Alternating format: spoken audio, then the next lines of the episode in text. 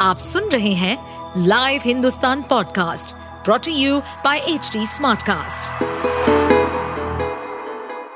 नमस्कार, ये रही आज की सबसे बड़ी खबरें जम्मू कश्मीर के राजौरी ज़िले के कालाकोट में आतंकवादियों से लोहा लेते हुए बुधवार को दो अफसरों समेत पाँच सैनिक शहीद हो गए थे इसके बाद गुरुवार को बड़ी सफलता मिली और सुरक्षा बलों ने दो आतंकियों को मार गिराया था। इनमें से एक आतंकी कारी था, जो एक प्रशिक्षित स्नाइपर था और लश्कर तैयबा का कमांडर भी था। सुरक्षा बलों ने ऑपरेशन सुल्की के तहत इन आतंकियों को मार गिराया था, जो जंगल में जाकर छिपे बैठे थे। सुरक्षा बलों के लिए इस जंगल में आगे बढ़ना चुनौतीपूर्ण था क्योंकि वे कहाँ छिपे हैं, यह पता नहीं चल पा रहा था। सुरक्षा अधिकारियों ने कहा, इन ठिकानों को आतंकी इसलिए इस्तेमाल करते हैं, क्योंकि इनके बारे में पता लगाना मुश्किल होता है। सेना और अन्य बलों ने मिलकर ऑपरेशन सुल्की के तहत दो आतंकियों को राजौरी के जंगलों में मार गिराया।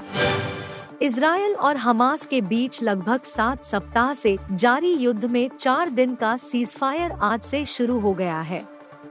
कतर की मध्यस्थता के बाद मानवीय सहायता के लिए चार दिनों के युद्ध विराम का ऐलान किया गया है। इस सीजफायर के बाद हमास कम से कम तेरह बंधकों को मुक्त करेगा। जानकारी के मुताबिक सुबह से ही सीजफायर शुरू हो जाएगा। पहले जत्थे में जिन बंधकों को रिहा किया जाएगा उसमें महिलाएँ, बच्चे और बुज़ुर्ग ही हैं। बता दें कि कतर और अमेरिका ने मिलकर इस सीजफायर के लिए मध्यस्थता की थी अफ़गानिस्तान दूतावास ने शुक्रवार को कहा कि उसने भारत सरकार से लगातार मिल रही चुनौतियों के कारण नई दिल्ली में अपने दूतावास को स्थायी रूप से बंद करने की घोषणा की है भारत में अफ़गानिस्तान के राजदूत फरीद मामुंडजे द्वारा जारी एक बयान में कहा गया, भारत में इस्लामिक रिपब्लिक ऑफ़ अफ़गानिस्तान के दूतावास को 23 नवंबर 2023 से स्थायी रूप से बंद करने की घोषणा करते हुए खेद है।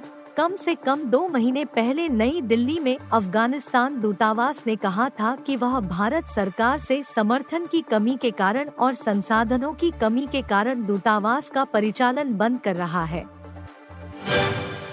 पाकिस्तान में हिंदू मंदिरों को कथित तौर पर निशाना बनाना जारी है। खबर है कि सिंध प्रांत में स्थित हिंगलाज माता मंदिर को हाल ही में तबाह किया गया है।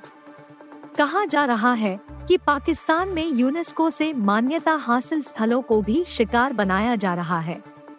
फ़िलहाल पाकिस्तान सरकार या भारत सरकार की ओर से इसे लेकर आधिकारिक प्रतिक्रिया नहीं आई है। एक रिपोर्ट के अनुसार, मीठी शहर में स्थित हिंगलाज माता मंदिर को ढहा दिया गया और अधिकारियों ने इसके पीछे कोर्ट के आदेश का हवाला भी दिया है। साथ ही रिपोर्ट के अनुसार, नियंत्रण रेखा यानी एलओसी के पास मौजूद शारदा पीठ माता मंदिर को भी ढहाए जाने की जानकारी मिली है। फ़िलहाल, इस पर भी आधिकारिक बयान नहीं आया है।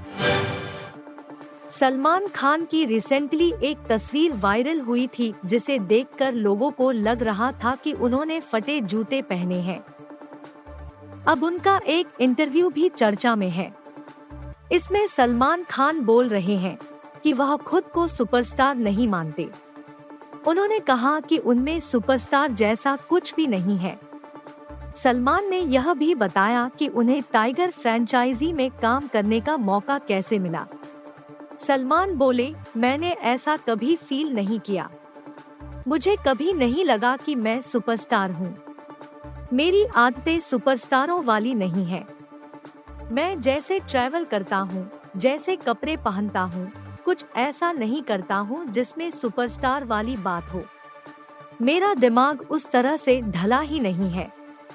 मैं नहीं सोचता कि सलमान सुपरस्टार है। ये सब बकवास है। आप सुन रहे थे हिंदुस्तान का डेली न्यूज़ रैप, जो एच टी कास्ट की एक बीटा संस्करण का हिस्सा है। आप हमें फेसबुक ट्विटर और इंस्टाग्राम पे एट एच टी या podcasts@hindustantimes.com पर ईमेल के द्वारा सुझाव दे सकते हैं। इस पॉडकास्ट पर अपडेटेड रहने के लिए हमें फॉलो करें एट एच डी हम सारे मेजर सोशल मीडिया प्लेटफॉर्म्स पर मौजूद हैं। और ऐसे पॉडकास्ट सुनने के लिए log on to W W W dot H D smart cast dot com